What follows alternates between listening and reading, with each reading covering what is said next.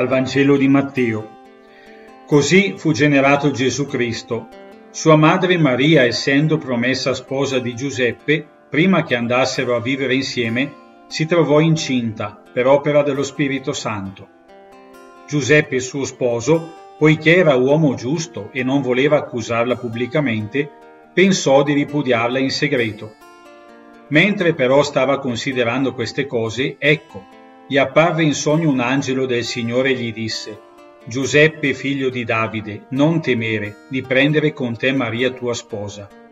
Infatti il bambino che è generato in lei viene dallo Spirito Santo. Ella darà alla luce un figlio e tu lo chiamerai Gesù. Egli infatti salverà il suo popolo dai suoi peccati. Tutto questo è avvenuto perché si compisse ciò che era stato detto dal Signore per mezzo del profeta.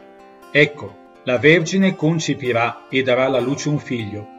A lui sarà dato il nome di Emanuele, che significa Dio con noi.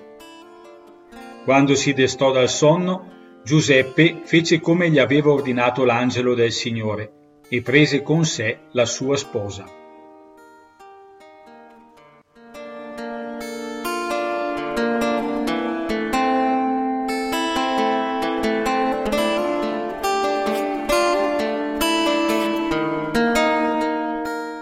Entro a fatica nel senso più profondo di questo testo, soprattutto in ciò che Giuseppe può aver provato una, una volta accolta la notizia di Maria.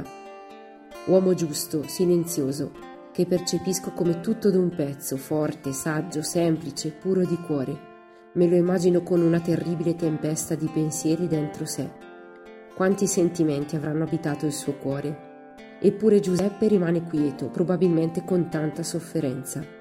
Vorrebbe ripudiare la sua pressa sposa, ma non lo fa e rimane in attesa, non lasciando spazio all'impulsività e alla sua mente. Si fida di un sogno.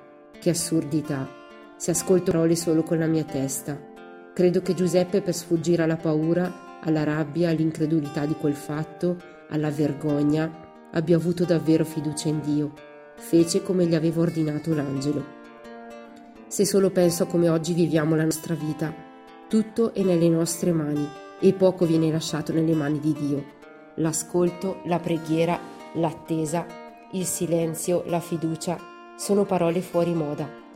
Quante preoccupazioni invadono le nostre giornate e quanta poca fiducia abbiamo, tanto da non lasciar crescere dentro di noi la sua parola.